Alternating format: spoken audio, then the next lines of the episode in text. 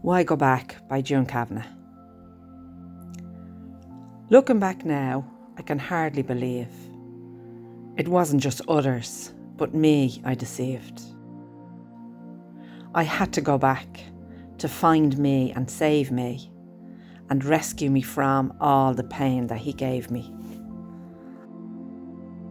Although it was hard and it took a long time, the journey was worth it to find what was mine.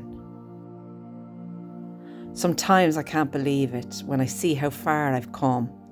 No more am I a victim, no longer on the run.